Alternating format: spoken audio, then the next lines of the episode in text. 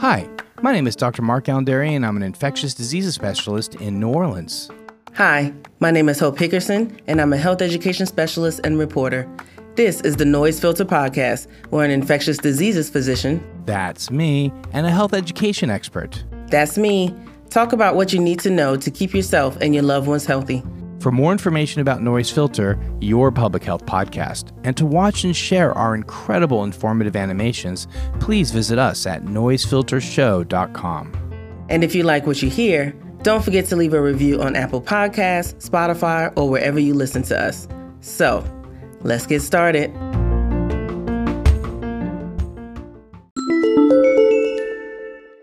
Incentives and punishments for the COVID 19 vaccine. Countries and cities around the world have offered a variety of incentives and restrictions for those who are and are not vaccinated against COVID 19. You may earn the opportunity to enter a million dollar lottery if you receive the vaccine, or on the other hand, be lawfully denied entry to your favorite restaurant if you're not vaccinated. In Uganda, a bus was pulled over at a routine checkpoint. Passengers were asked to show the proof of vaccinations. When some patrons refused, health officials got angry and called the police to escort the patrons off the bus. Following their removal from the bus, they were taken to a white tent on the side of the road and given the AstraZeneca vaccine before they were allowed back on the bus. Officials in Uganda believe these forceful tactics are necessary and at the end of the day save lives. There's a lot of hesitancy about the vaccine in Uganda because people believe that the vaccine causes infertility, among other rumors.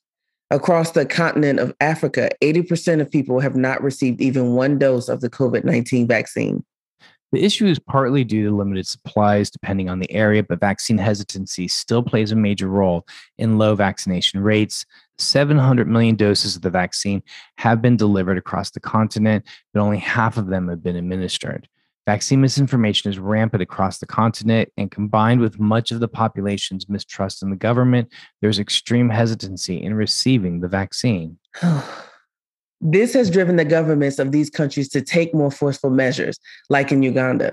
There is circulating legislation that could potentially impose jail time in some countries. Citizens do not openly criticize government policies because open demonstrations, they believe, will be cause for acts like reprisal. This issue is not isolated to just the COVID 19 vaccines. There's a lot of misinformation about other vaccines and medicines. It seems that a sturdy investment in community health and education is the best way to regrow trust amongst populations in receiving vaccinations and medications. It may take longer to build that trust in some African countries than it would in other parts of the world, but it seems to be a very positive and fair option towards growing faith in vaccines. That seed of distrust in vaccines Right. has sprouted throughout the world, Right. and it's such a shame. It's hard to come down on one side or the other on this story. Mhm. That said, do I think pulling people off a bus and forcefully injecting them? No. But at the same time, I think as public health practitioners, we have to do a better job of education. Right. And trying to reach people where they are. If there's reasons that they're hesitant, find out those reasons and talk to them. We have Yes. to do better at that. 100%.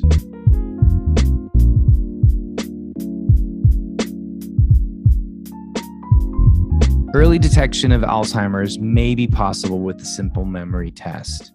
Researchers say a simple memory test may be able to provide early indications of Alzheimer's disease. In a new study, more than 4,000 participants were asked to remember pictures of images they were shown. The lower scoring groups had higher percentages of people with the presence of beta amyloid plaque that are associated with Alzheimer's. So experts say simple memory tests could be a useful tool in the early diagnosis of Alzheimer's. These test scores could help predict the onset of dementia by five to eight years. For people in the more advanced stages, signs like this could show up before diagnosis by one to three years. The participants underwent a test in which they were shown pictures of a certain object and given a clue about the category that item belonged in. Those who participated in the study were then asked to remember them. If they couldn't recall the item, they were asked to name the category. In older people without dementia, such a technique may help with mild memory retrieval issues.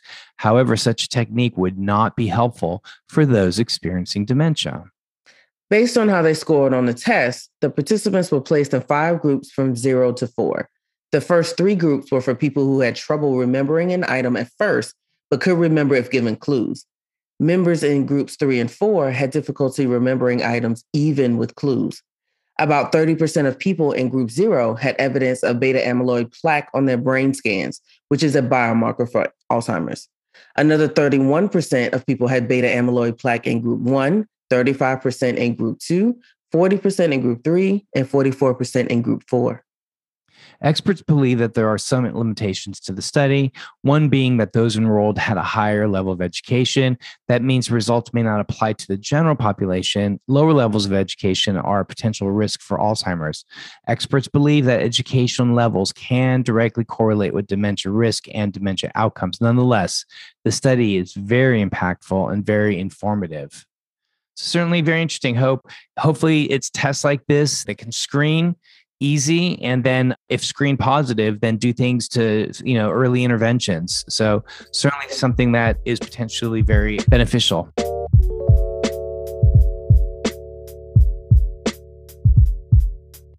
Getting stronger in under one minute. How much time a day do you think you need to get stronger? Do you think you get stronger in under a minute how about three seconds a new study according to the new york times suggests you could increase strength in just three seconds per day. I'm having a little bit of a hard time believing this hope. So let's see what this story says. I'm 100% with you. so, this study suggests that men and women who contracted their arms as hard as they could for three seconds per day increased bicep strength by 12% in just one month. okay, I, that was three seconds, and I just contracted as hard as I could. So, let's see what happens. The study, published in the Scandinavian Journal of Medicine and Science and Sports, had college students work out for three seconds per day, five days per week. First of all, they're college students. So they're 100% gonna say same thing. College students, Scandinavian college students. They were healthy to begin with. Thank you. and young. Okay. the students participated in no other forms of weightlifting. Groups of students participated in a contraction bicep exercise, an extension bicep exercise, or a motionless contraction of the bicep where the weight was held in place. The data was compared to students who did not participate in any weightlifting whatsoever. The data revealed that those who held the weights in place or lifting them had a strength increase of around 6%. Those extending their biceps, lowering the weight, had the greatest increase of 12%. Oh my gosh.